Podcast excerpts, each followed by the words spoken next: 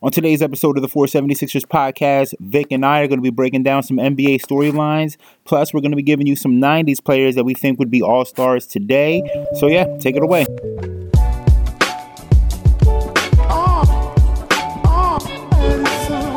Yo. Uh, uh. Justice for the blind, just something that'll find in the rhyme that are coming All right. from my mind. Good morning, good morning, good morning, everybody. This is episode uh, 32, I think, of the 476ers podcast. I haven't done any solo episodes in a while, so so it's not like the episodes are really running high, which I'm going to start again next week. I plan on it because sometimes I just got to get things off my chest. Um, Uh-huh. Anyway, we have uh, a guest today. As you can see, hopefully, I've changed the format of Zoom so that this works better. So, Vic, say hello. Yo, yo. Now you can see both of our lovely faces, but probably everyone will be focused on his more. So thank God. Um, everybody, welcome to the podcast today. We have a couple things that we're going to talk about. Uh, first, we'll talk about some uh, some headlines, uh, some basic headlines going on in the NBA. I think there's a few things. There's there's enough. Uh, there's there's really just two big headlines enough that we can I think fill it up. And then we're going to talk about some players that, uh, and this was Vic's idea, some players that if we could put them in a time machine and bring them in today's NBA, maybe they'd even have a better, um, a better career. And, and you know, just to tease it, Vic, I don't know if I don't know about you. I think I only have one Hall of Famer on mine. Um, I don't know if, you, if Ah. any of your guys are in the Hall of Fame. I have one guy who's in the Hall of Fame. I, I think he's in the Hall of Fame. I'm pretty sure he is. Um, and yeah, so let's get it popping. So first and foremost, um, the main thing, the NBA is trying to come back. Uh, now there are a couple things being floated around. It's kind of hard to tell what, the, what what what is not just smoke, um, and what is the actual fire. First, it started with uh, and maybe I'm crazy. I, you know, we talked yesterday, and I said I thought that. So, so, so. I'm sorry. Let me take a backtrack. So they're talking about right now is essentially renting out Disney World um, for a month or how, however long they need to do it, packing all the NBA teams and players and executives in Disney World. Um, essentially, make Disney World into a real life Westworld, uh, where the hosts are basketball players and we are the uh, you know the people that come in to for our enjoyment to watch. Um, now I wrote a poem about this on my website because you know I am I am distinguished like that about why I don't think that's like a great idea. You know, you're trying to you're pulling away players from their families and like their loved ones for like a six to eight week period essentially and saying yeah, you're not going to see anybody you love you're just going to be here Mm. um and and so so that that's the basic premise. Uh there was talks about vegas. Yesterday we talked. I said maybe they would do the west out on vegas the east out in orlando but then that would not be a lot of balance because then all the west teams have to play each other. It'd be a fucking bloodbath. Mm. um, and the east would it'd be a bloodbath in a different way. It'd be a bloodbath like the uh, you know mayan temples sacrificing villagers to like the sun. Um, I don't know. I don't know what to think, Vic. What do you think about this? I mean, I don't even know if it's worth it, honestly. Yeah, it it seems like it's definitely to get to that 70 game mark so that the league doesn't have to pay back any money to advertisers and uh, TV contracts like ESPN and TNT. Um, but I don't know. It definitely wouldn't be any fans, Mhm. so it would still be playing in kind of like an empty gym. Now, I don't necessarily agree with the idea that playing in an empty gym would like feel super weird. I mean, it wouldn't feel the same. It Mhm. wouldn't be the same kind of energy. But we're still talking about guys that are super competitive, Yeah. and it's still going to be televised if they do it. So Mhm. they're going to play hard, but it w- it would definitely be weird. It would feel like uh, like summer league games, Yep. Yeah, it's also going to be weird seeing guys celebrate threes. Like, who is who is Robin Lopez going to do the tea time three pointer to? if he hits one, he's going to do it to his team. You know what I mean? well, the thing is, they would do those things no matter who was watching. you think so? I know so. Okay. Yeah, I know so. Yeah, like what makes like what ma- eh, watching these guys, sports is great because it's it's reality TV hmm with no script. Yeah. Right. We're like in reality TV, like people are picked because they know that they're gonna clash. hmm Right. These guys are doing what they're always gonna do. Mm-hmm. Um, but it would be funnier though to see Yeah. them act in those kind of ways without like any response. Yeah. But I mean, Yeah. like I coach high school, and like sometimes we don't get a lot of spectators. Mhm. People still talking shit. People Yeah. still celebrating. They doing their thing. It's it's about the competitiveness, but it's definitely a money grab, Mm-hmm. and they would have to keep everybody in one location because then if not, you still have to put them on planes and expose them to other True. people. Yeah. So they so like last I saw, like literally last night was it being Disney World and like Mhm. just closing the whole park and giving it to the NBA for however long it takes. But I don't know. Like I, I did you hear did you hear Steve Kerr when he was asked about it and he was like basically in like the very in the most like political way he can, he's like, please don't fucking make us do this. yeah. Like we have nothing left to prove here. Let this just be over. Yeah, it, it's important to know too that Disney owns ESPN. Um, and it, it, it's like you said, this is a money grab. I, I was talking to, to somebody last night about this, and, and that's what I said. I mean, the, the TV money is not guaranteed. You know what I mean? The, the, the TV money is to a certain extent. Now, obviously, it's it's almost guaranteed, like death and taxes, because you don't expect the season to get canceled for no particular reason. I mean, this has come out of nowhere. So yeah, the NBA wants to guarantee that that money. We're talking about uh, hundreds upon hundreds of millions of dollars uh, in possible lost revenue. No ticket sales, no merchandising at stadiums. So of course, the owners want to do this. Um, what's interesting too is that LeBron wants to do this. Um, I think he kind of sees tea leaves, maybe the ending of his career, thinks he has a great opportunity to win a championship, uh, and doesn't seem like he's you know it's just is it in the best interest? I mean he's thinking in in his best interest. Um this is one of his weaker public moments you know what i mean? For all the great stuff he's done that like his tweet last night wasn't the wisest thing um just i don't know it, it just doesn't seem to make sense. Now uh eh, yeah i don't i don't know what to say. I, I don't think they should do this. Um I, I would love to see sports as just a distraction you know and the government wants this to happen. Not to get too government and political and shit like that but like they want this to happen. You know what i mean? Because it's a distraction. It's it's a service distraction from uh, missteps and failures uh, by by our administration essentially not again not to get too fucking into it but um this just seems like if the government wants it to happen you should be thinking maybe it's not a great idea you know what i mean Yeah, it shouldn't have been. Uh, I don't. I don't know if LeBron's biggest motivation is to try and win a championship because okay this would be a weird one no matter what, yeah right? I it he's losing money too. Yeah for he has to get too back part of his salary. He, uh, his shoes aren't selling because people can't go to stores. mm-hmm I don't know if you saw. Uh, an, I got an Instagram ad this morning. mm-hmm Uh, I forget. I don't know if it was NBA.com or Fanatics or whatever, whichever one of these companies. Sixty percent off jerseys right now. Well, Sixty percent. Luckily, because you mentioned that, my phone is going to pop up that ad momentarily. I'm sure when I look at Instagram later. You know what I mean? the thing is, is like no one is spending money, Yeah. right? Um, and even if you do, like I bought a WNBA hoodie. It's Fire. who it's never gonna come. Like it's Nah, not, the yeah. only emails I'm getting are like, sorry, we have no idea when it's coming. And it's cool, like I'm not pressed about it, but Yeah. it's like it's also the same thing. Like, you know, when you buy something, you want it to come Mhm. and like as fast as can. If there's no end in sight, you're like, I'll buy it later. Yeah. Um, and yeah, man, like the reason that the executive office is taking so much heat because life is so different. Yeah. If he can get life to ex- as as normal as possible, then we can become complacent again, and we Yeah. can act like everything is normal, but it's not. Yeah. Um, but no, they shouldn't. I mean, and it and it sucks. Like people losing money sucks, but these people will be all right. Yeah. Correct. We're, we're talking about millionaires and billionaires, and that that's really the thing that, that I try to stress to people is is is you know like fucking Elon Musk or something who to me is like the fakest smart person in the history of fucking mankind. Yeah. Um if you're basing your decision making on what Elon Musk is saying or something like that, and it's not to point out Elon Musk, but he's just one of the more vocal people. Yeah. If you're basing your decision making on what they're saying, then you need to reevaluate. Your life is not their life. You know what I mean? You cannot fucking relate. They're about to spend a month in Disney World. For us to spend a week in Disney World, you're gonna have to mortgage your future. You know what I mean?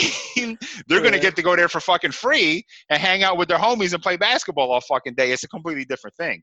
Yeah. Um, all right. So aside from that, let's talk Yeah. about some logistic things with this. There's just a couple things I want to point out. I just pulled up the standings, so we- we're not exactly sure what this is going to consist of.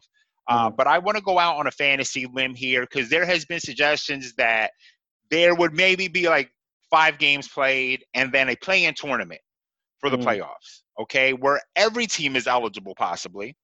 Um, which I think is banging. R- really is banging because of injuries. Uh, like no one gives a shit with the Cavaliers. The Cavaliers are never going to stand a chance. The Hawks are never going to stand a chance. The Pistons are never going to stand a chance. But a team like the Nets um, could get Kyrie and get Kevin Durant back to do this, and that would suck for the rest of the league. you know what I mean? All of a sudden, this play-in tournament has the Nets maybe not being favorites, but being dangerous enough. Um, who else we got? There's a couple one. Let me. There was one other one that I was thinking. There's the Nets.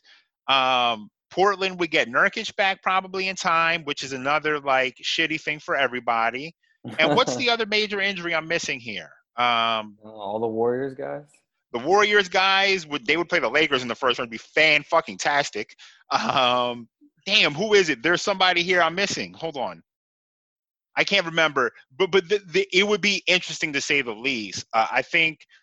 What do you think about a, a, a one team tournament? I mean, like a, a one game tournament. You know what I mean? Like maybe even for the first two rounds, right? Because the first round shortens it to. I mean, you would have to have a bye. 15 teams in each conference. So let's say the Lakers and Bucks get a bye, right?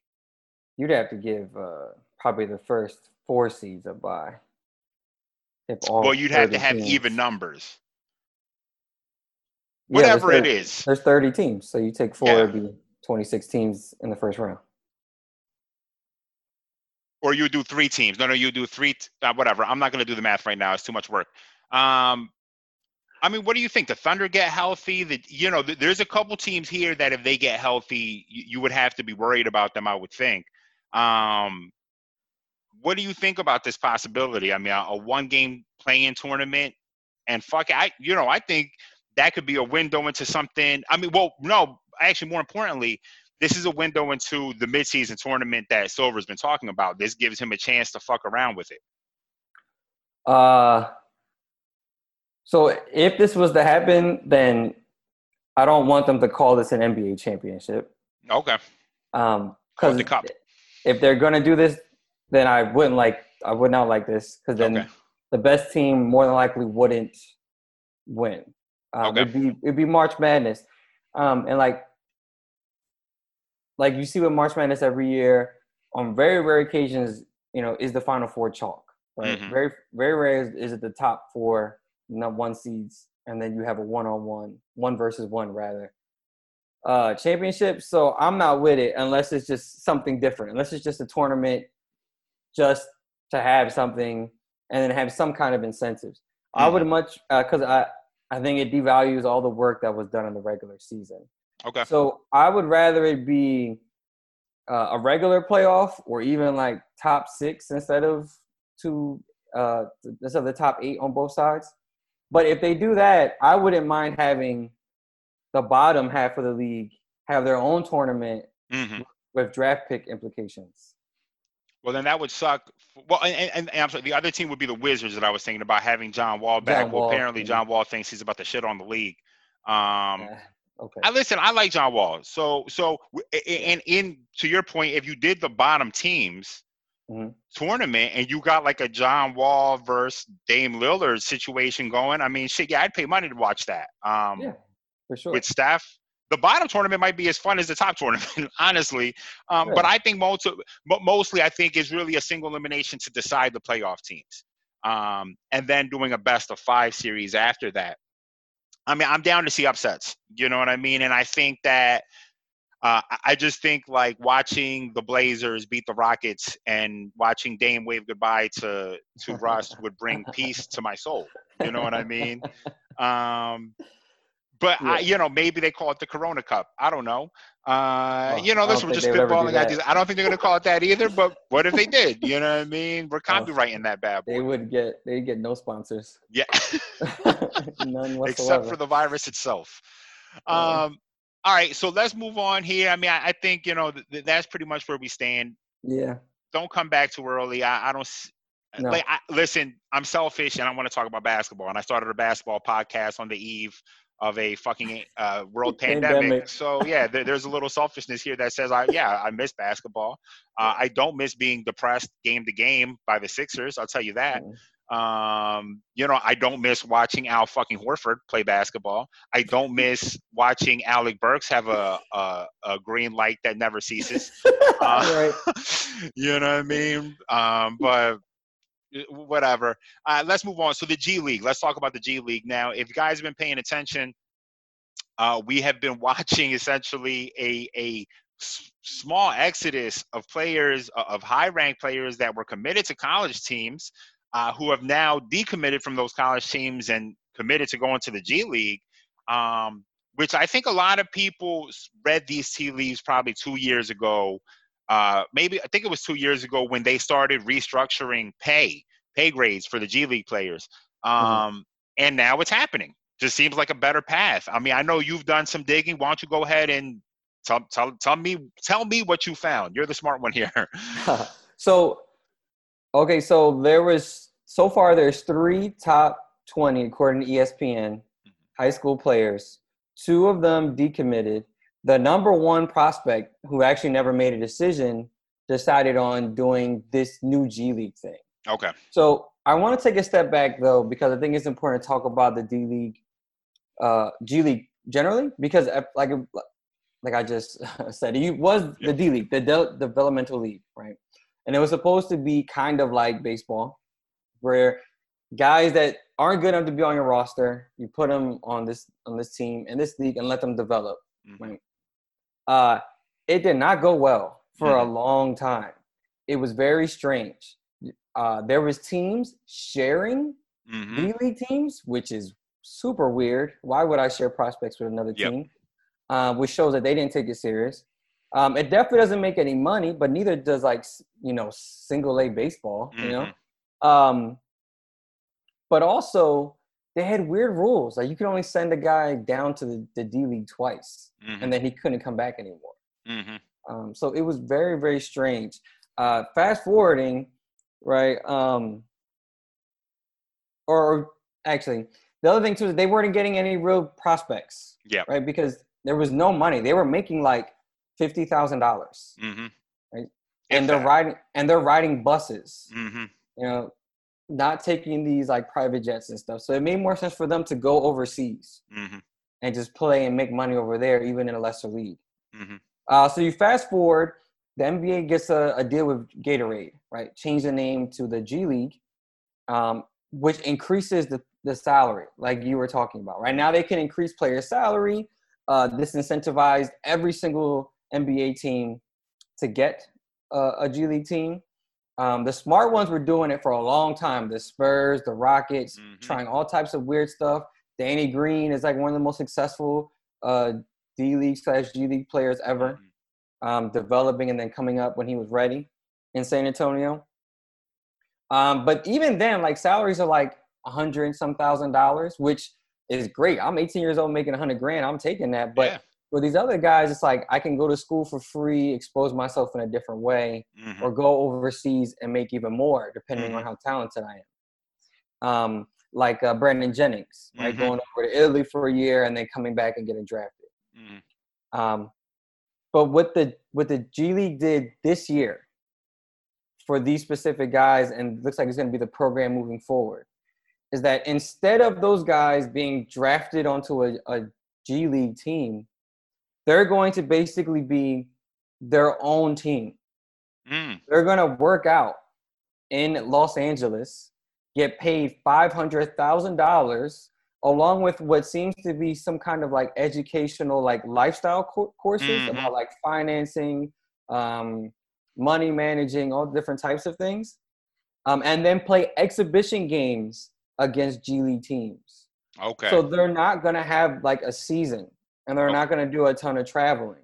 It's mostly like a gap year to work on their game before they get drafted. mm, Um, and uh, that number one recruit uh, is like Jalen Green. hmm He's supposed to be the number one, projected to be the number one overall pick hmm in 2021.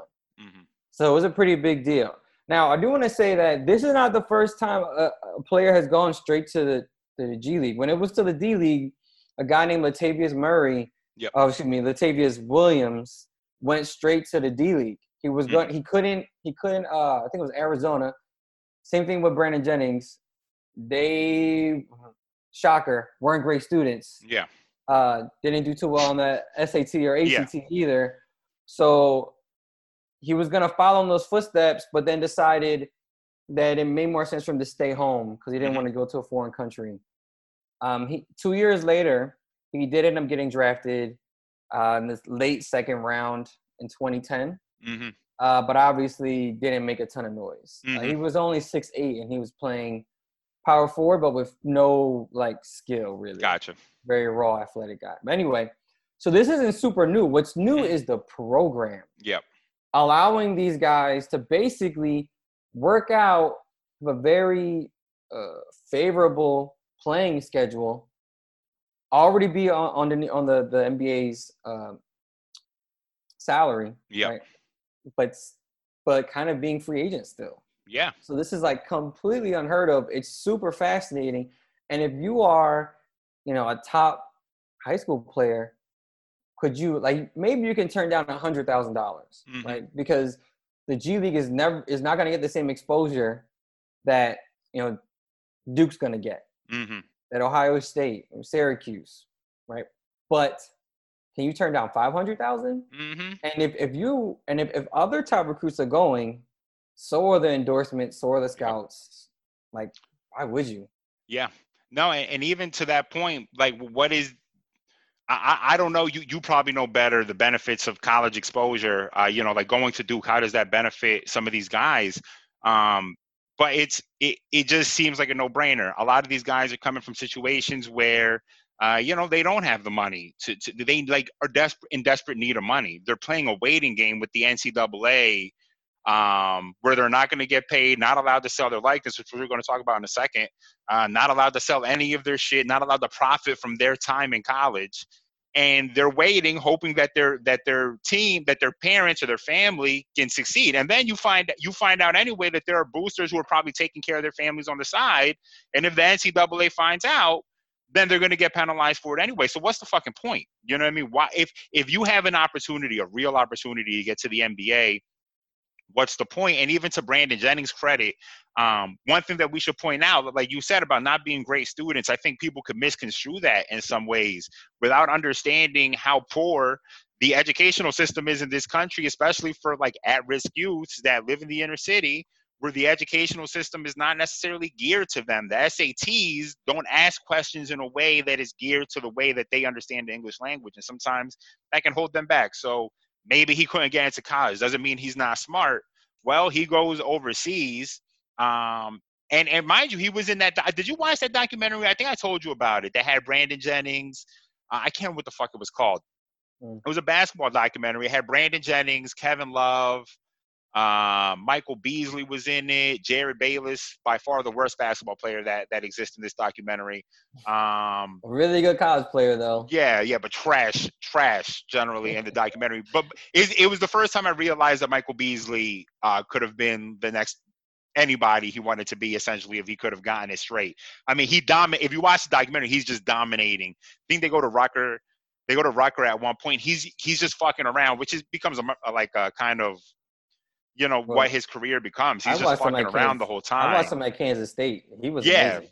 he just was you just seen him go in and out of giving a shit um but was it Mhm. just d- dominating Yep. um but credit to, to to to brandon jennings shortly after that goes overseas um makes some money comes back gets drafted you know ha- has a you know quiet career scores 50 uh like we talked about um He- He scored a double nickel yeah yeah scored a double nickel as a rookie as a rookie. yeah, as a rookie. Um, and, and whatever. And he's the first one I remember doing this. And, and now, so now with that said, you're starting to see the NCAA all of a sudden are starting to relax some rules.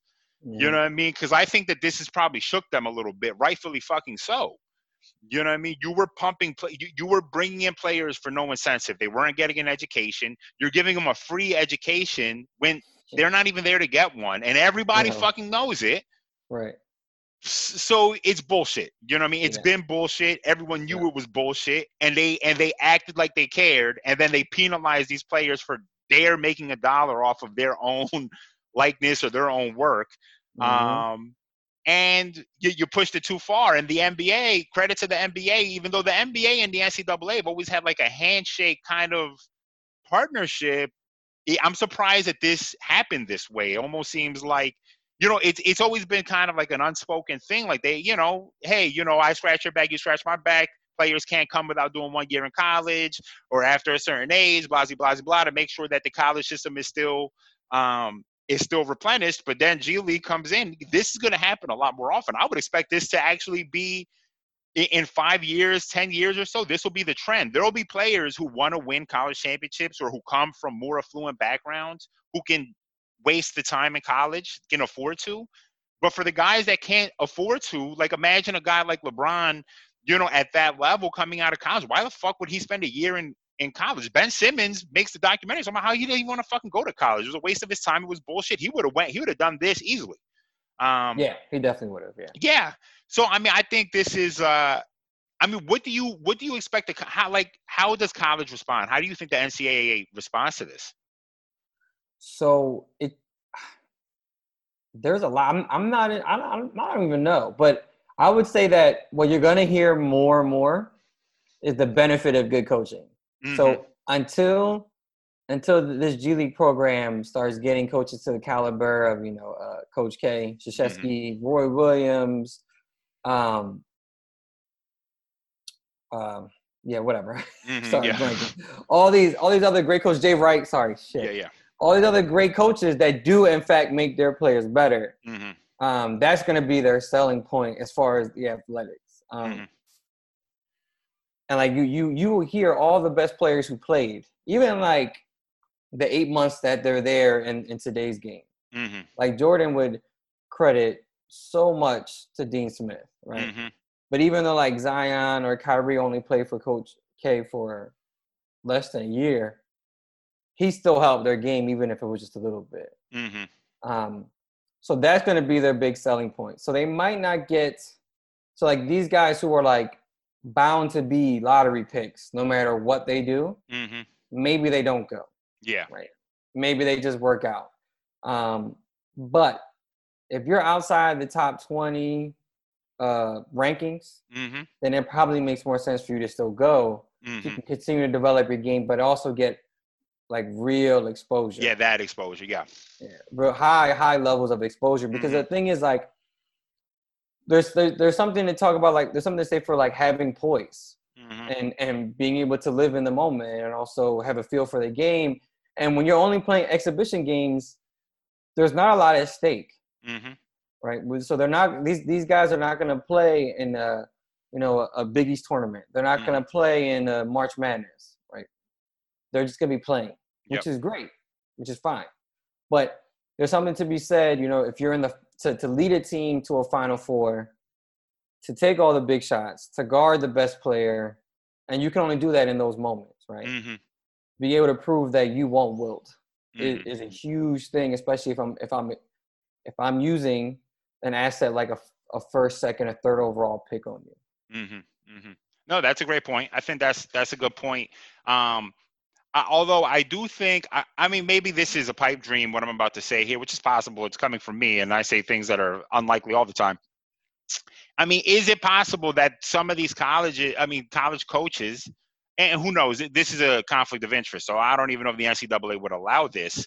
That these college coaches would maybe make appearances at some of these things if they really care about the well-being of the players, like they claim they do. I mean, they claim to care in that way. Maybe some of them do, maybe some of them don't. Would they show up for some of these players anyway, just to help them out, just to help coach, give pointers? Uh, you know, a day here, a Oh. day there. Uh, you don't No. think so? I'm going to say yes, they do. I'm going to say they do give a shit, Yeah. and they're going to be there sometimes. They would lose their jobs. Probably. Would to work though? for the NBA. Yeah, You think Jay Wright would lose his job? yeah. I He'd don't have to. think so. The NBA, the NBA wouldn't even let him do that. He'd have to be an NBA coach. Oh, I see He would what you're have to get hired as an I NBA. see. Like, he, couldn't just come in and be like, Yeah, hey, let me help you I- guys out. I feel like there are like guys, coaches that are just like Coach K is bigger than college basketball. Is he going to get fired? Who is he going to get fired? He get a job tomorrow. You know what I mean? Even if the even if the NCAA fired him, there'd be 30 NBA teams calling for him. You know what I mean? Uh, maybe. I don't know if 30 NBA teams. Not want- 30. It's not going to be 30. It's going to be 10. Yeah. Yeah, to maybe. be 10 of them. There's, there's, you, you'd be surprised about how many team, how many like professionals, players, executives, owners Mhm. wouldn't want something like that in their building. Where As you- long as the Knicks exist as a franchise, Vic, they're always going to be doing it. But the thing is, it. he wouldn't. He wouldn't want to coach the Knicks, though. I don't. I can't see. Coach if he K- wants to make a quick 30 million, I, I, I beg to differ. But the thing is, like these guys, Mhm. they could have done that. Yeah. A long time ago. There's Yeah. a reason that they stay in college, and, the, and like part of that is like the love of the school of, of the amateur game and the Mhm. integrity. Coach K wouldn't do that, and that's why he is Coach K. I got you. I got you. Um, so no, no, they would have to become G League coaches to Mhm. coach these kids, uh, well, coach these players, Yep. and they would not do. Yep. that. Yeah. do that. And, and no, one last thing too, to your credit, you mentioned about the smarter teams have been using the D League slash G League for a long time. I mean, the the famously the most one of the most famous examples for the basketball layman who may not know this is that the the Rockets, uh, the Vipers, is that their team? The Houston Vipers, I think, something like that. I think it's called the Houston Vipers. Um, they essentially took the idea of just shooting rebounds or making layups. Just, I mean, I'm just shooting rebounds. Three pointers or layups. That's what I do is shoot rebounds. I grab them. I, I shoot shots I know we're gonna miss, so I can get the rebound. That's what you call shooting rebounds. The Moses Malone special. I I add that into my game. Um, no, it's either shoot three pointers or re or, or fucking Jesus, three pointers or layups. All right, three pointers or layups, and they won a championship that way in the D League. Um, so so essentially, the the Rockets organization was testing out this way of playing basketball before. I think this is pre James Harden, maybe, or or at the very beginning of James Harden when they first make the trade for him. Um, and that's essentially how they adopted the, the game into the NBA. That's why the, a big reason why the NBA is the way it is right now is not just Steph. Um, I think people credit Steph and Clay and that movement for that, but every NBA team knows they don't have Steph or Clay. A lot of it has to do with the Rockets, either threes or layups. That's why the mid-range game is phasing out and all that. But um, it started there with the with the Houston Vipers, I think it was called. Um, yep, the Spurs they they run the same exact offense and defense with their G League team mhm. to see if guys are ready, and when they come up, they they fill in seamlessly. Yep. Um, but the league as a whole though also tries things out. So like Mhm. the uh like the the new rules, like the 14 second uh shot, Shot clock, clock, Yeah. after a rebound. Like I'm pretty sure that's they started that with the G League. They were even considering doing a a one for two free throw thing in the. G League to see how that worked to to keep up the pace of the game. Yep. Yeah, no, and the the Elam ending, and I've mentioned this on this podcast before. The Elam ending was obviously tried in the All Star game. Before Mhm. there's a full season of it, it'll be in the G League, um, almost hundred percent. You know what I mean? Before anyone sees it in an actual NBA game that counts Oh, towards the standings, we'll Yeah. see it in the G League. Yeah. Um, and I think that will that could happen as early as this. I mean, well, considering what's happening now, who knows? But I would say that could happen either this year or next year. I think probably probably likely, or more likely next year.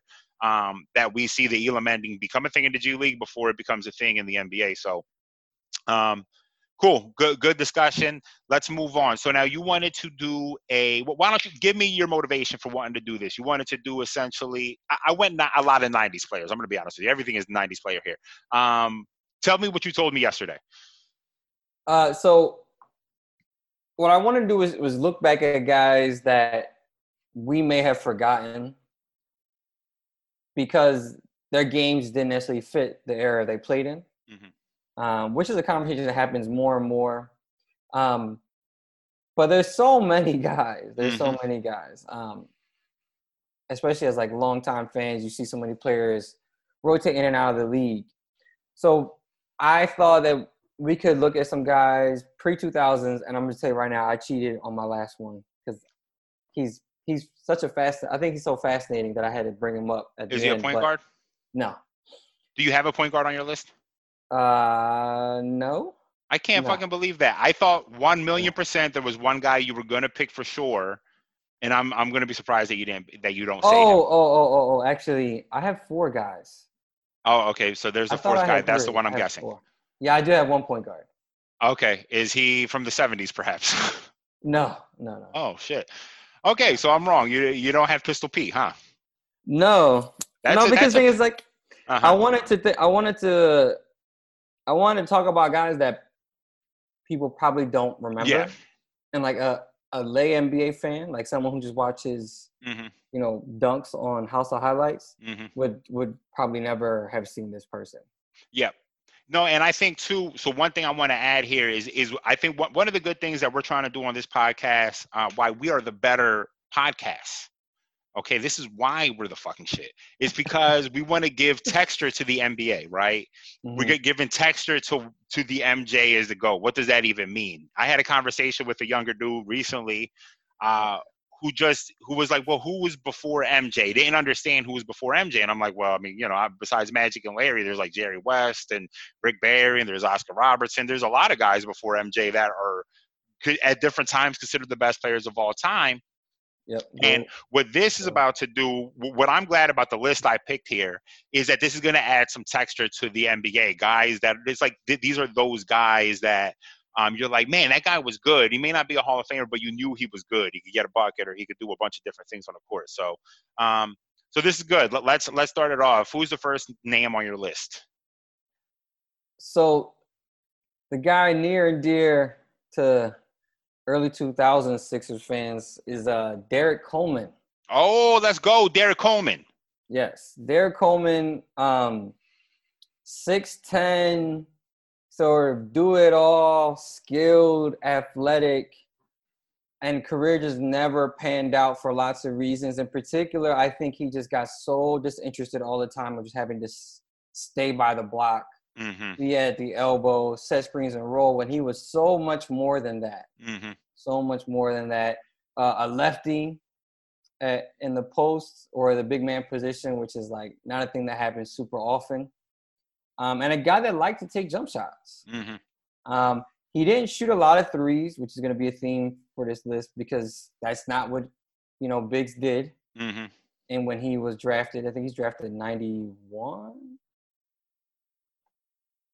Yeah, he was definitely. I Yeah. know he was drafted early. 90. Mhm. drafted 90 1990 um so yeah but if you look at his statistics uh his shooting percentages got better like as they got further away from the rim so Mhm. like from 3 to 10 feet he shot really well which is highest percentages and then shoots really poorly between like 10 and 16 feet Mhm. from the rim but then 16 feet out he actually shoots better wow. So definitely a jump shot, but a guy that could have been like he could he could be the center of your offense Mhm. because he can handle the ball. He can beat guys off the dribble. He he was athletic before he started getting hurt. Mm-hmm. Uh, a good passer, not a great passer, but a good passer. Um, Mhm. and and today he would have been he would have been the quote unquote small ball five, but he's still six ten, long arms, and was a freak in nature. So Yep. yeah, young Derrick Coleman would be a problem in Yeah. 2020. There's two things I remember about Derrick Coleman. Uh, one thing that's not funny and one thing that is funny. Uh, the one thing that's not funny, we'll start there. Um, well, I forgot who it was. There was a quote, and I don't know if it was Charles Barkley who said this or Shaq for some reason. I'm thinking who said this. Uh-huh. Uh, that was basically said like Derrick Coleman is like the lost, um, Mm. like the lost career or whatever. Like there, Yeah. if there was Simmons someone, says he, that a lot too. Well, who says? Bill Simmons says that a lot oh, too. Oh, Simmons, yeah, Simmons says it a lot too. But but somebody who played against him who said Coleman was the guy. Like that was it. You know what I mean? They were they knew that if Coleman put it together, he was gonna be like one of the more terrifying players in the league. And and actually, I'm pretty sure you go on YouTube and type in Derrick Coleman highlight, and you'll you, you can watch it. You'll watch a, a five minute highlight film. I'm pretty sure it's on YouTube of him just like wrecking the rim, just just being a destructive force. I mean, he was almost as athletic as Charles Barkley was, but six inches taller. So, mm-hmm. um, you know, almost almost like a smaller Shaq, almost you could say. But again, like you said, to your credit, with touch. Um, now, the funny thing I remember is that when we got him, we got him when it was already falling apart for him, and he was just overweight all the time. Mm-hmm. And I mm-hmm. remember him and Clarence Weatherspoon just looked like the two fattest people on the court at any given moment of a basketball game. You know what I mean? Yeah. And that that was like that was a team. The, the that Clarence Weatherspoon Derrick Coleman combination later gets replicated in some way when we bring Andrew Bynum here and, and you you know you're like pairing him with Elton Brand and it's just like oh it's it's falling apart again. Uh, you see that's you know history for the for the Sixers if you're a Sixers fan. It's like goes yeah. good for a short period and then it starts falling apart and we start getting all these fat guys who have fucked up knees. Um, and it, you know that's the end of it. And that's what I remember the most growing up as a Sixers fan about the Derrick Coleman, Clarence Weatherspoon Sixers, and Dana yeah. Barros uh, who was who shit we could put on this list honestly. Dana Barros was Steph before Steph in like a very very perfect world. Um, you know, Dana Barros, I think he scored 60 one time. I might be wrong. Uh, I'm going to sure. task you to look up his career high while I talk about my, my first guy. Uh, okay. Was there anything you wanted to, to add about Derrick Coleman before we move no, on? No, man, go ahead. All right, I'm going to go big too then. I'm going to go with Cliff Robinson. And unlike okay. you, so you said you, you you like the guys on your list are not necessarily the the three point. On, my mustache is my shitty mustache is getting in my lips. the uh, that your guys didn't go necessarily three pointers. I went the opposite. I went with guys in the '90s that would that are that were uh, not allowed to shoot three pointers, and in today's NBA would have the greenest of lights um, to be allowed to shoot threes. And Cliff Robinson is exactly that. Mm-hmm. Um, Cliff Robinson, it's important to note that at different points, so one, he's 6'10, uh, and he played small forward for a good six years of his career uh, at 6'10, and he was not, he did not move like Kevin Durant. Now, he moved yeah. well at the time. Uh, yeah. So, so at that time of the NBA, like we talked about the Knicks last week, uh, that they essentially started three power forward centers, um, you know, with Anthony Mason, uh, Oak and Patrick Ewing, uh, Cliff Robinson is like that Anthony Mason guy. In today's NBA, he is a small ball, quote unquote, center. Uh, at the very least, is a power forward in the likes of Chris Kristaps, who is a power forward who could step away from the rim and shoot. Mm-hmm. Um, mm-hmm. he he shot uh, from the from from three. He shot thirty six percent for his career. Mm-hmm. Now this is this is early '90s into mm-hmm. the into early 2000s. That's incredible to think about. There are no, none of the guys in the 90s are not none of the guys, but it's just not. It's rare to see people shoot that high of a percentage from three. 36% is a good three point percentage in today's NBA. That's like an average three point percentage. In the 90s, that's a fantastic three point percentage. Um, and in today's NBA, would be shooting. He, he, he shot 4.4 a game. In today's NBA, would be no. I'm sorry. Am I wrong? No, he shot three three a game. In today's NBA, that'd be closer to six.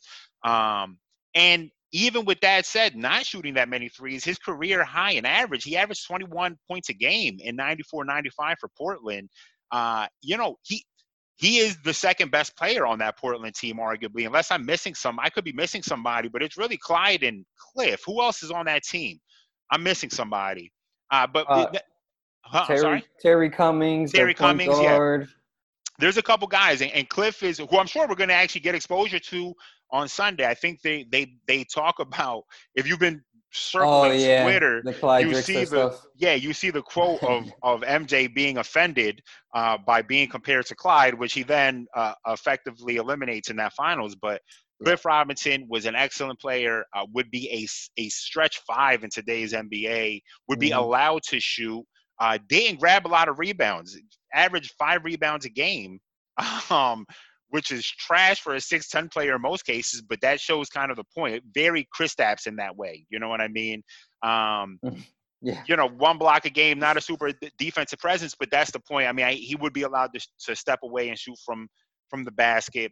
Um, is there anything you want to add about Cliff Robinson before your next guy?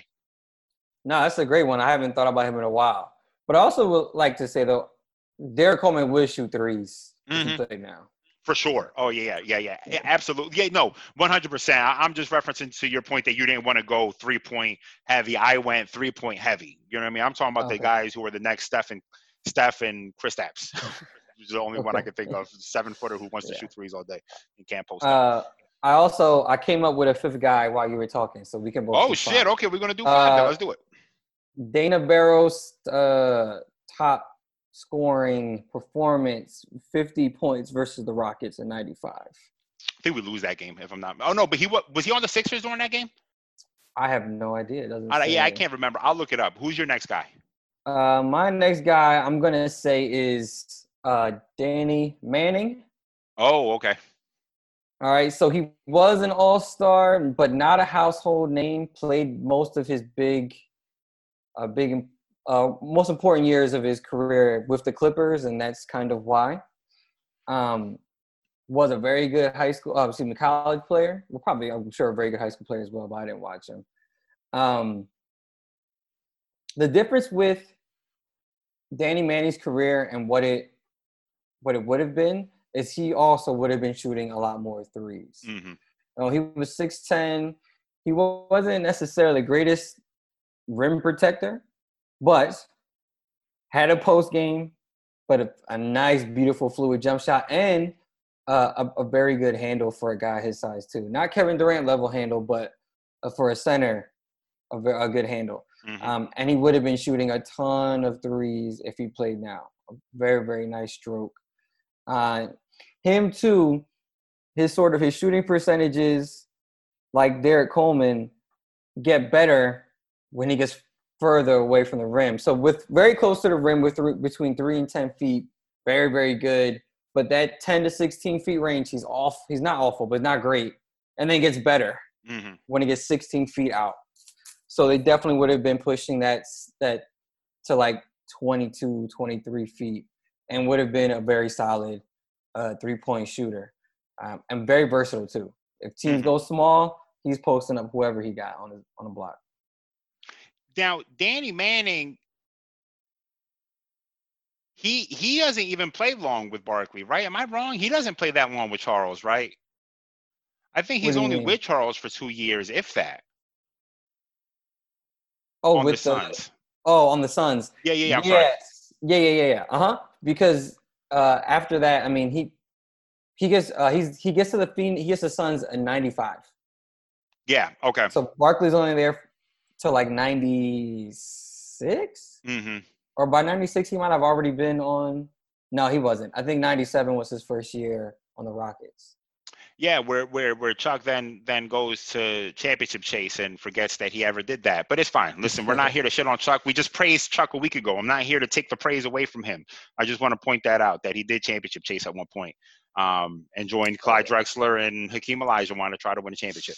Oh, and and then Scottie Pippen joined that And- team. oh, later. and Scottie Pippen joins that team. Yes, and big-headed Kevin Willis, um, who could also be on this list actually. But yeah, anyway, he definitely could have. Yeah, yeah, for sure. Um, all right, great. Danny Manning's a good one. Uh, I, I looked up Dana Barros, so he was on the Sixers at that time. Dana Barros' career three point percentage. You want to take a guess? 42. Oh shit! Oh man, I felt like I was gonna fuck you up. It was forty one percent. Oh, okay. Cool. Yeah, that's excellent, excellent. But you know what? Anytime you ask a question like that, you know, like me, right? When somebody says you wouldn't believe how expensive this was, guess how much it was? I go and say fifteen thousand dollars. You know what I mean? Like, I go all the way. You know, I don't, I don't, you know, because I don't want to be surprised. Don't just tell me how much it was. I don't want to play the game. You know what I mean? So I would have said like 53% or something like that. Oh, he was shooting 50% easy. Um, all right, cool. Let's move on.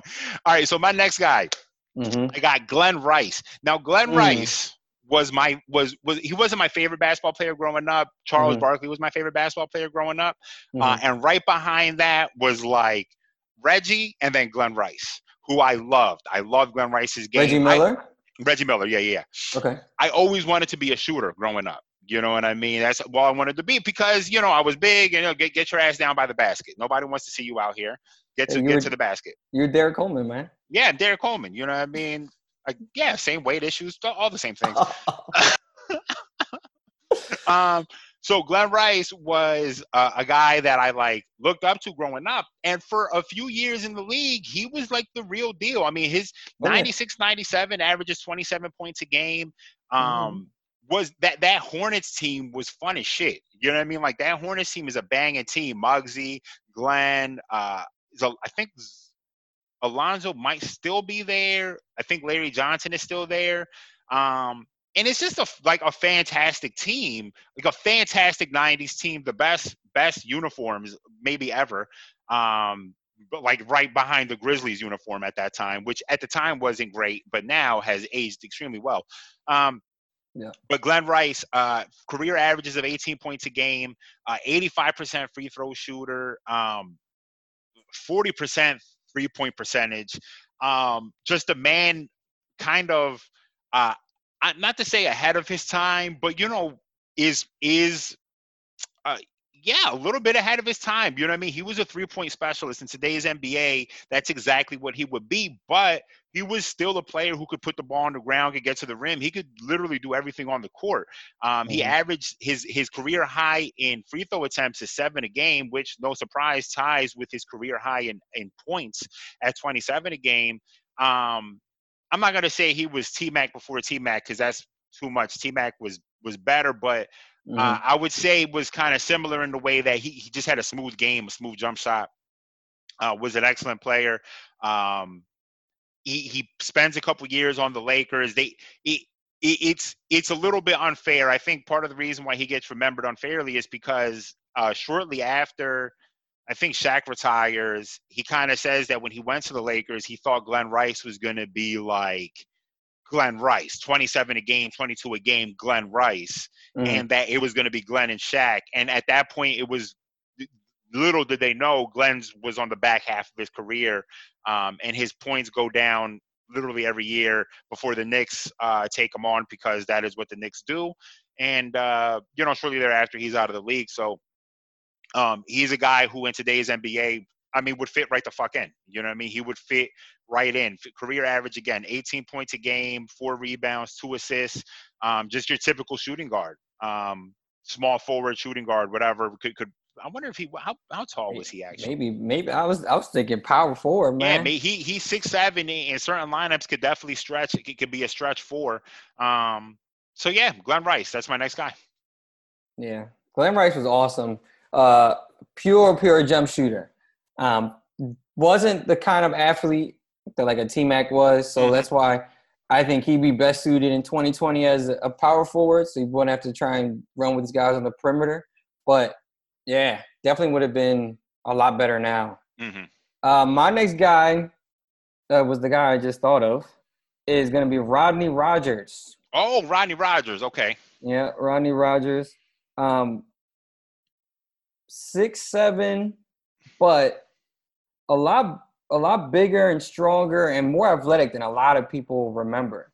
Um, he also was or is rather left-handed, um, and for his career, shot uh, 45% from the field, but his effective field goal percentage was about 50.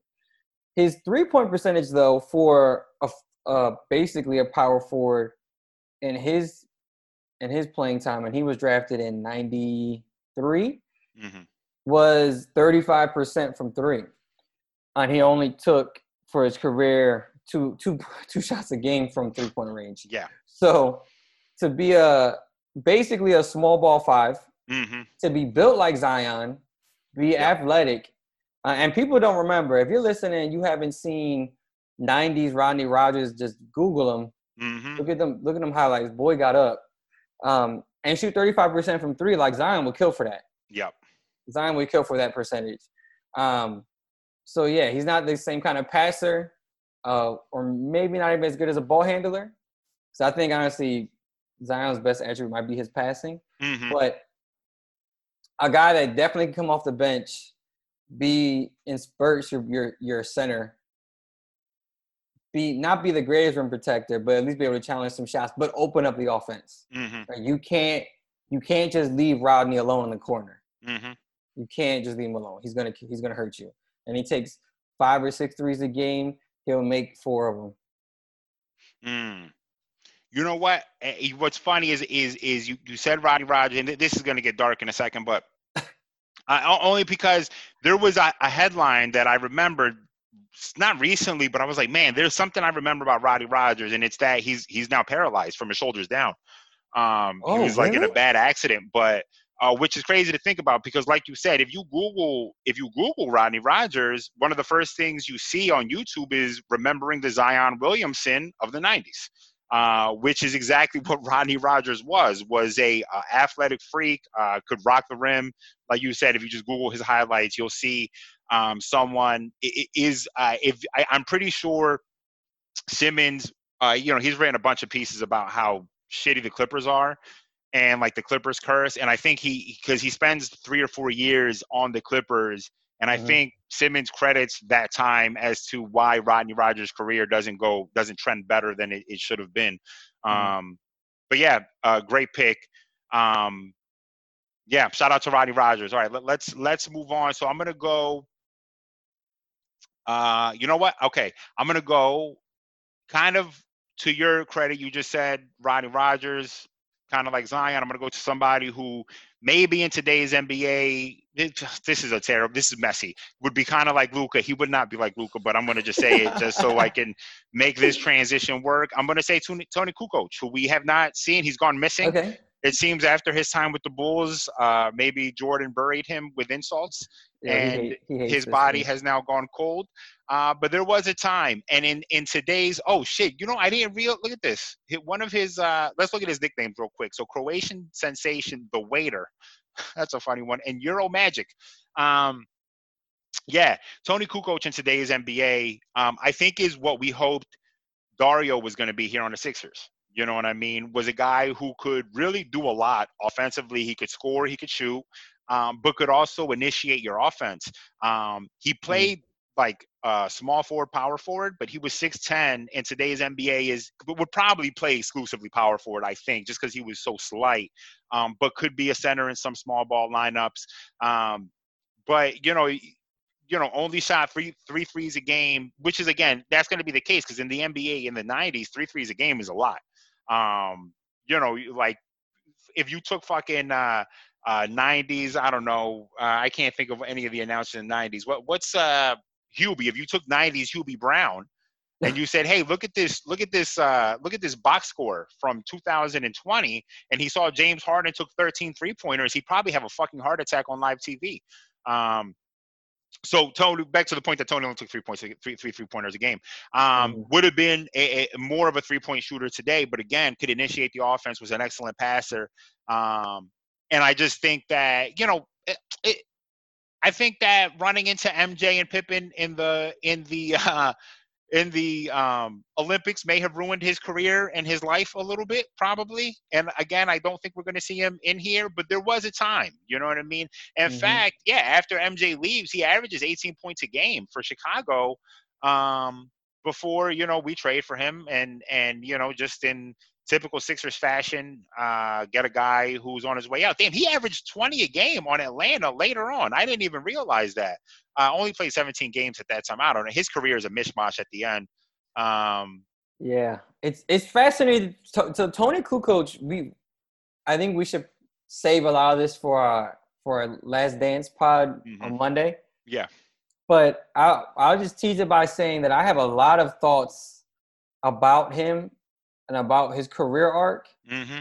and what could have been different and maybe what he would have been willing to sacrifice, especially if he doesn't show up mm-hmm. on the docu series. Which, in my opinion, if he doesn't show up for the Dream Team, which is has to be this mm-hmm. this Sunday, talking about those Olympics, then he's not showing up at all. Yeah, because the the the, the not to yeah not to step on on that, but if they're going to talk about Portland, that's the '92 Finals. Mm-hmm. That's the summer before the Dream Team.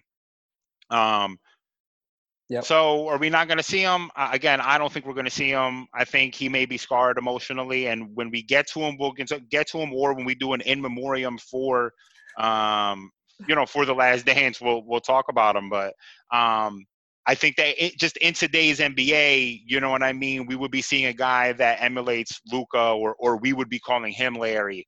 Um, probably with the way he moved would be closer to that. And and I Yeah. think GMs and and coaches and stuff like that would see this guy and say, man, this is a dude that we could build our offense around.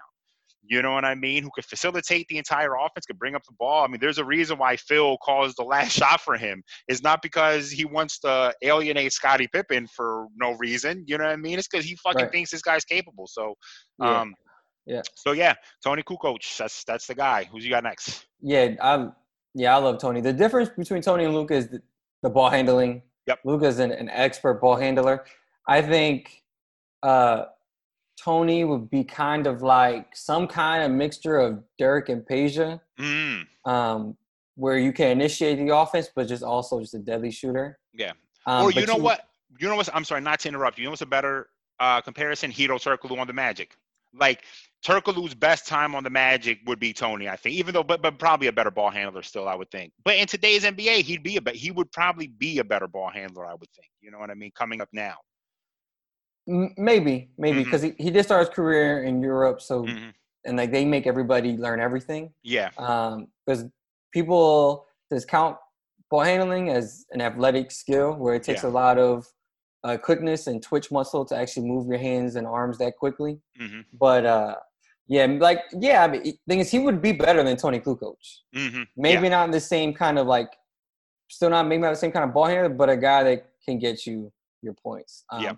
And I want to mention you talked about uh, three point uh, Toni Kukoc three point attempts in the '90s only Mhm. being about three. hmm In the first half of, within, excuse me, at the end of the '90s when Ray Allen is drafted in '96, his first four years in the NBA, he shoots three and a half, four and a half, four, and five threes a game. And we're talking about Ray Allen. Yeah, we're talking about what people are, are arguably would say is the greatest three point shooter of all time. And so Steph came and Yeah. revolutionizes everything. So, Yeah. Um, and, and which So- is funny because one point before we move on about three point Uh-huh. shooting, not to get too far off topic, um, there's like a conversation going on about like, well, who's ever going to pass Steph? And the answer about who's going to pass Steph is James Harden, who shoots historically more three pointers than Steph does, not at the same efficient percentage. He'll never pass him in three point percentage, but in three point makes, yeah, James Harden has a good chance to pass Steph in three point makes, uh, depending on how their careers end and whatnot, because James just shoots more threes a game. Um, but that, that's my last point. I'm sorry not to get too far off topic. Go ahead. Um, so my next guy is going to be one of my favorite PGs ever.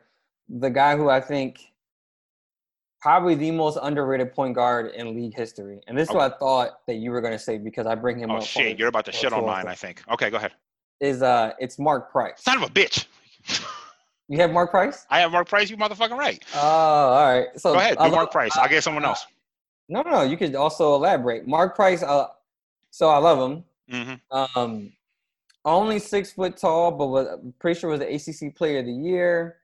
Um, finished his career with 15 points per game, about seven assists. Shoots 47% from the field, which is crazy for a guard, and 40% from three, 90 from the line.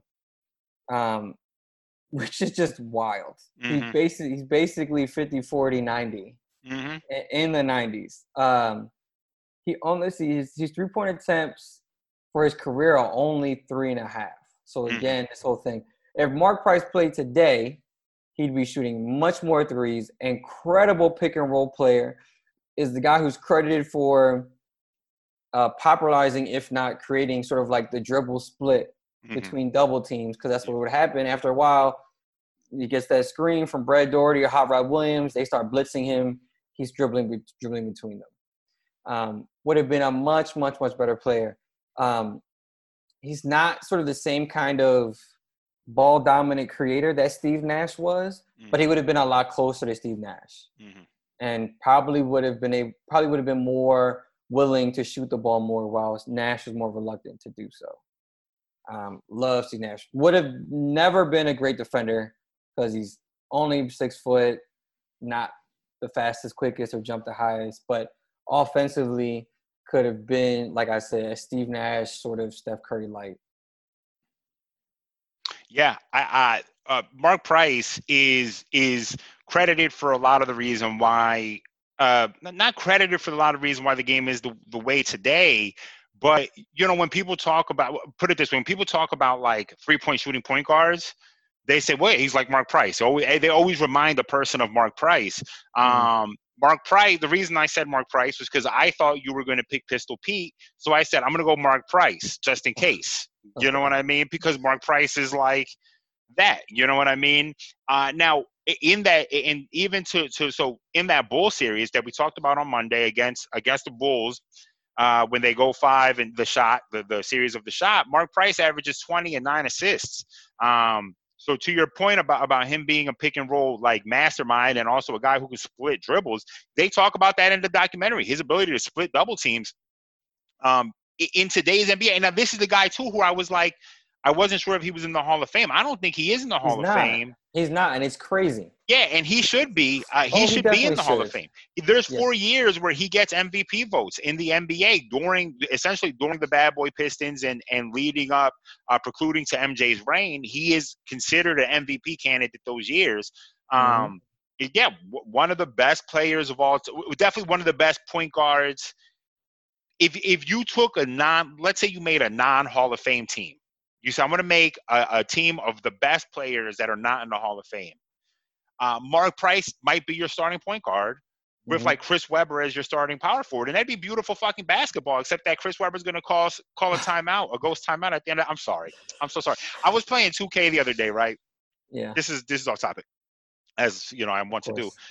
I was playing 2K the other day, and Chris Webber's announcing, and he saw he starts talking about fans who talk shit, and he's like, yeah, you know, great players need the fans, um, you know, to like come at them, make the great players be greater. And I was like, I wonder if he feels that way when people bring up the timeout. You know what I mean? Because you know he literally doesn't talk to anybody from that Michigan team. He's he's incredibly sensitive. I just Yeah, yeah, and he's also the worst announcer. I, I would start a petition. yeah, he's pretty bad. He's Yeah, terrible. he- he's He, I, so. I don't know what he's talking about sometimes. I was watching Game Seven of the Clippers Spurs, uh, which is when um, when um, which you know what? Actually, this is a good, good aside. We're gonna come back to Mark Price in one second. Maybe, maybe not. Mark Price, you're fantastic, and we love Yeah, you here. We can move on. Yeah. Yeah, yeah, we love you, Mark. All right, keep shooting, baby. Wherever you are. um, all right, so real quick, quick aside, because I've I've been shitting on Blake Griffin, and and I shitted on him during that series, that that seven game against the Spurs, where Chris Mhm. Paul hits the game winner. Right. He had uh, uh, Blake Griffin averaged 22, 14, and seven that series. And in game seven, had 24, 14, and nine assists. Um, so I should take that back. Now, again, as we've talked about, numbers don't necessarily equal uh, like impactful production or impactful play. Yeah. Uh, but you know, he was better than I've been giving him credit for. I, I should say the, the way because the way I remember that series being and the way I remember Game Seven was Chris Paul hobbling around on a fucked up hamstring and carrying that team essentially. Um, and, and that is largely what happens, especially in the fourth quarter. Blake kind of starts hot potatoing a good amount down the stretch. Um, Mhm. But yeah, I just wanted to to to say that I want to correct myself because I don't, you know what I mean. I'm not too fucking prideful to correct myself. I'm not going to die on a hill if I was wrong. Um, Okay. yeah, I mean, you know what I mean. Like, like, listen, unless it's Drake or something, like I'll die on a Drake hill. Like, like Christian is writing me a piece about how this Drake. Do you know Drake came out a mixtape today? Do you know that? Uh, I th- I heard something about it last night He dropped a mixtape today. or this Uh, morning. This, yeah, and it's fantastic. You know, in my opinion. Now, Christian obviously doesn't like it because Christian doesn't fucking like anything. Uh, Right. Christian is one of my friends. You don't know this, and he might even listen to this podcast. And you know what? If you're listening to this podcast, uh, I'm talking about you, and I'm not gonna say go fuck yourself because you're writing this piece for me. But after you write the piece for me shitting on this Drake CD, I'm gonna tell you to go fuck yourself. Be ready for it. Um, and yeah, it's fantastic. Drake makes better mixtapes than albums. Anyway, um, and I will die on that hill. Okay, but I'm not gonna die on the hill about Blake Griffin if I was wrong. All right. Uh, so your next player. No, oh, oh yeah. Well, my next was Mark Price, but you shitted on that. Um, my next player then is going to be Drazen Petrovic. Oh yes. Um, A lot of people have talked about Drazen uh, over the years. You know what I mean? If you don't know, Drazen is oh shit. His his nickname, the Mozart of the hoops. What a Oh fantastic nickname. Um, it's fantastic. Mozart of hoops. Um, Drazen Petrovic is one of the best. Uh, just he's in now. He's in the Hall of Fame. I guess really for what he did overseas. He comes into the NBA at 25. Uh, yeah. He dies tragically. Mm-hmm. Um, his his he but but his NBA career is unfulfilled. He before he dies, he's averaging 22 points a game though, uh, four assists, three rebounds. Um, but it's the shot. Uh, he's shooting 44% from three. Before he yeah. dies, he shoots 45% from three. But again, right. only on 2.4 attempts a game. Um, in today's NBA, it would be would have the ultimate green light. Uh, this dude was an offense onto himself. Um, and I think a lot of people were expecting him to maybe not necessarily go head to head with MJ. I think at the time people were thinking that he could ascend to that level. Um, but in retrospect, I don't think anybody, everyone realizes now there was never going to be any player ever in the history of the NBA that was ever going to ascend to MJ's level. Um, but uh, you know, again, dies tragically, uh, an unfulfilled career. But him going to the Hall of Fame, I think, is even to his credit because you know he dies at 29. Again, a life like unfulfilled. Um, and people just knew, you know, his his overseas accomplishments and his talent, which I think sometimes is what what I think the NBA Hall of Fame gets right sometimes, right? Is that they see a guy uh, like Bill Walton who may not have the career numbers to support a Hall of Fame candidacy. They they view it in the scope that's like, yeah, but his ceiling, everyone knew, what it was. They knew that this guy could be the best guy. Uh, and they will reward the Hall of Fame based on that, except for Chris Webber, who we just shitted on, but probably should yeah. be in the Hall of Fame. He definitely should be in the Hall yeah, of Fame. Yeah, he should be in the Hall of Fame. As much as it pains me to say it, you know what I mean? We got to call a timeout here. I'm so, I got to stop the timeout jokes, right? It's over, right? I should stop. I should stop the timeout. I mean, time, call a timeout on him. I should say, you know what I mean? um, but the NBA does a great job of rewarding guys based on their ceilings, uh, not necessarily always on their production and that I think is is partly what why Drazen ends up in the Hall of Fame, or even uh, along the same lines, Arvydas Sabonis, who I was actually going to put on this list too, um, mm. who you know is essentially the original Joker, mm-hmm. um, mm-hmm. Uh, ball handling, passing big man. Um, a better and, athlete though. Yeah, and a better athlete, correct. Uh, well, who knows if he's a better athlete? Joker comes in overweight every year. He might uh, be a better athlete than we know. Nope. If you're care, listen, as someone who knows from experience, Okay, when you carry around a few hundred pounds of fat in an off season and then come around running around, you may not look super athletic, but it's there. Um, so Drazen Petrovic, I uh, just wanted to give him that love. Was kind of actually, I, I would say well, maybe not undersized shooting guard, but six five. I guess that's, that's solid. Know, yeah, that's that's solid. I mean, that's Dwyane Wade height, uh, arguably.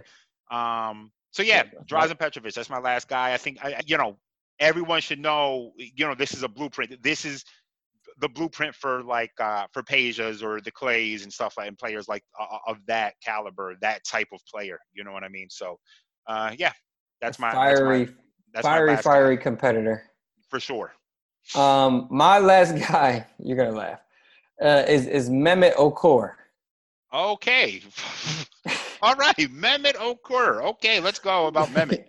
do, you, do, you, do you remember? Do you I remember, remember Mehmet. Yes, I, I remember him. I'm sorry. I'm sorry. I'm listen. I'm trying any joke. I'm just shooting him. Was an NBA champion, or mm-hmm. is an NBA champion, mm-hmm. and a one-time All Star. Okay. Was he an All Star? Oh, he was. Wow, I didn't realize he was an All Star. Oh, he was. 2005-6 season. He was an All Star. Mm-hmm. Okay. Uh, he, he was 18, 9, and 2.4 assists a game. In all fairness, in 2000 and 2000, 2005, 2006, there are no centers in the NBA. It's Shaq and nobody else, and Mehmet Okur. So somebody had to go to the All Star game as a center. oh, but he, he goes as a power. Well, he's listed here as a power forward. I'm sorry. Yeah, yeah. He's he, he played most of his time at uh, him and Carlos, Bo- Carlos Boozer, Jesus, mm-hmm. which kind of shared minutes there, and then crunch time he'd be the five because mm-hmm. he played a, he played with Greg Ostertag yeah. for a long time. Yeah, I remember Greg Ostertag as well. Yeah, well, we're gonna see a lot of Greg Ostertag getting dunked on and laid his ass laid up by Jordan in a few. We're weeks. gonna see it soon. Yep, that's true. Yeah. Um. But yeah, so Mehmet Okur, uh, just another one of these big guys who would have just been a better, more viable player in 2020 because of his fluid jump shot. hmm He also was a, little, a bit more fluid, just athletically, than I think people remember. hmm Um, he, I, I'm not by any by any means. I'm not saying he's Anthony Davis, hmm right? But wouldn't be Jahlil Okafor in a in a switch, but I guess closer to Jahlil than hmm uh, Davis. But anyway, jump again. The jump shot, right? The jump shot. Uh, in his career, five of his ten seasons in the league, he shoots thirty seven percent or higher from the three point line. hmm Um, he's he's only taking about three a game for his career, but again, that would be closer to six. And if you can still hit 34, 35% at the center position, taking six threes a game, you're incredibly valuable because again, you can't be left alone out there. hmm That high screen and roll pick and pop, if you have a a a, a perimeter guy that can penetrate or just create on his own, having a guy like Memo Okur on your team uh, would be incredibly valuable, even if he is just coming off the bench. Um, not a rim protector, No.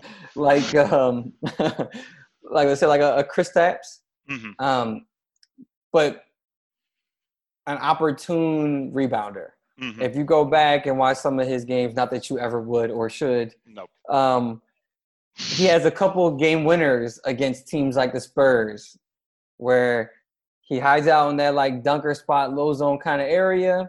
When his man goes to help on the dribble drive, he gets the offensive rebound, goes up. He's, he did that I think twice to the Spurs. Mm. Um, if it wasn't in the same season, it was like in back-to-back seasons where he wins a game off offensive rebound. So yeah, so I, just, I had to end on that on him because he's by far the most obscure person on my list. Yeah, you know what's the, the talking about Mehmet Okur feels like when this all first started, the the social distancing stuff. Yeah. When Twitter went on that run, that was like, "Have you seen highlights of this obscure person?" Uh, oh, wait till you see these like fucking. I, I can't even think of. I, I like. I can't even think of one. Like uh, I, I don't. I can't. I can't think. But wait till you see these Tim Hardaway Jr. Jr. highlights here. You know what I mean? And it's like, what? Look at these Alfred Payton highlights or something. You know what I mean? And that's what Mehmet Okur feels like.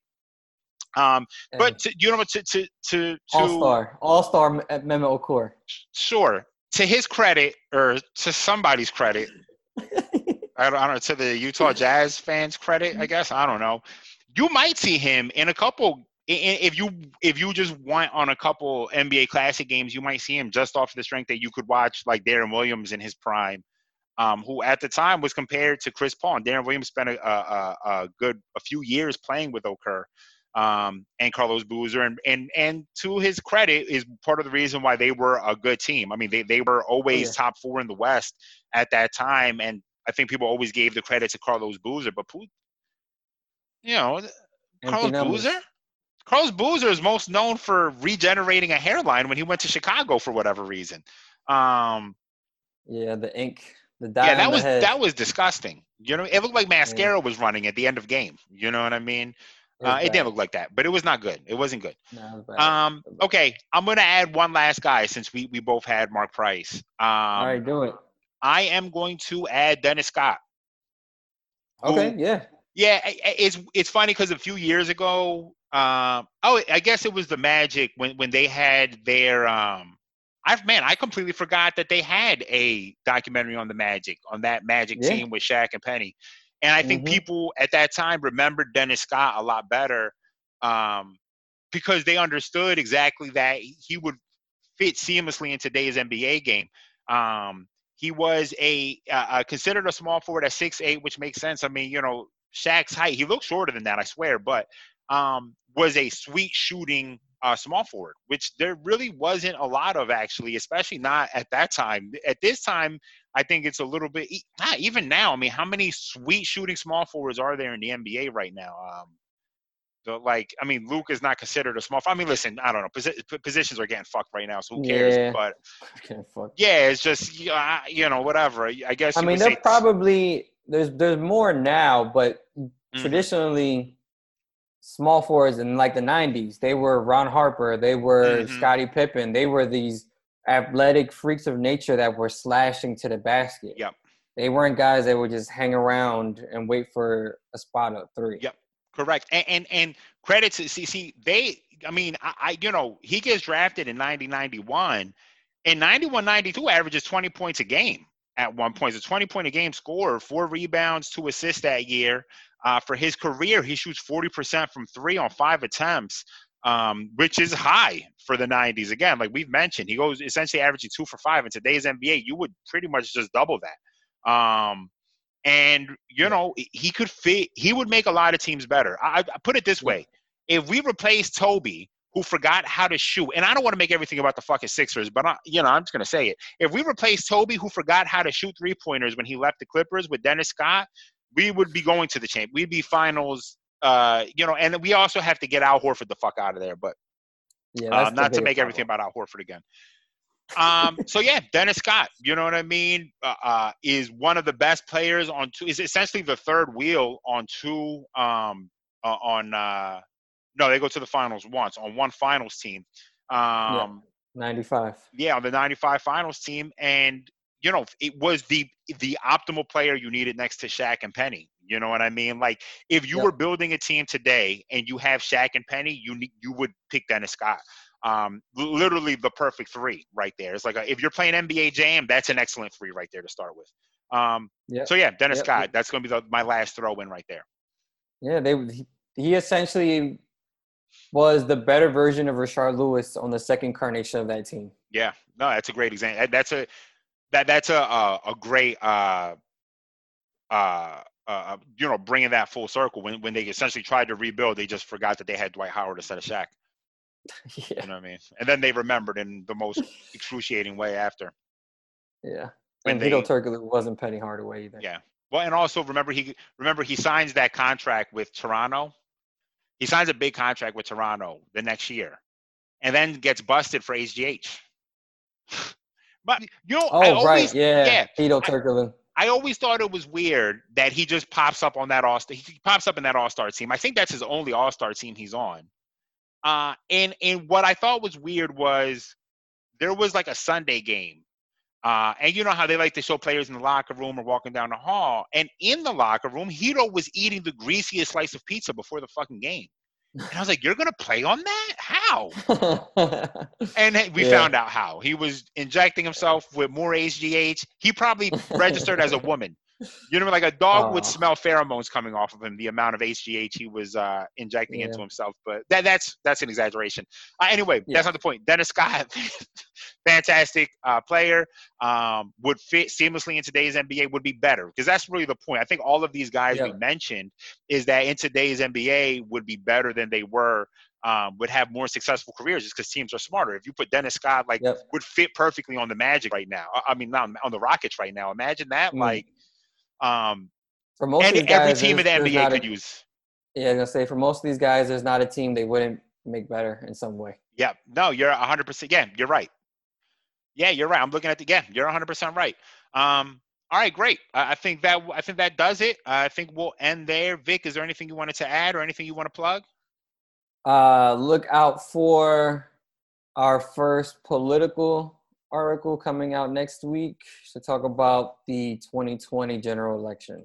Yep, it'll be out. It, it actually probably be out uh, this weekend ish uh, once I uh, get it posted, but I'm lazy. Um, or something. Uh, there'll be that. Look out for a. There will be a piece talking about the Drake album. There might be two pieces because one is going to shit on it, and I need one that's going to love it, and that's going to be my piece. Um, that or you know what? I got something in the works here uh, an idea in the works uh, a uh-huh. podcast idea. I'm gonna keep it hush hush you know what i mean? Um, okay. but i think it's gonna work and i think it, it, one of the first topics might be the drake album. So uh, everybody nice. else wash your stupid fucking hands. Uh, just stay fucking home. Uh, listen chalk the summer. You know what? I've been positive in the last podcast that we had a chance but I've been watching too much news, and we don't fucking stand a chance. There's just there's just angry. You know what? I don't even want to get into it. Just just a lot of people with guns showing up to governor's office to reopen the country. They just want to die in the most glorious way that they can think of, um, without doing anything glorious except for getting sick one time and dying possibly.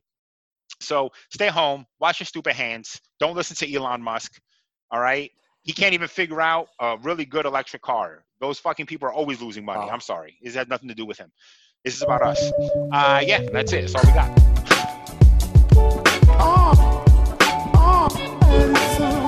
Yo. Uh, uh, uh, yo. Justice for the blind, just something that'll find in the rhymes that are coming from my mind. Used to come.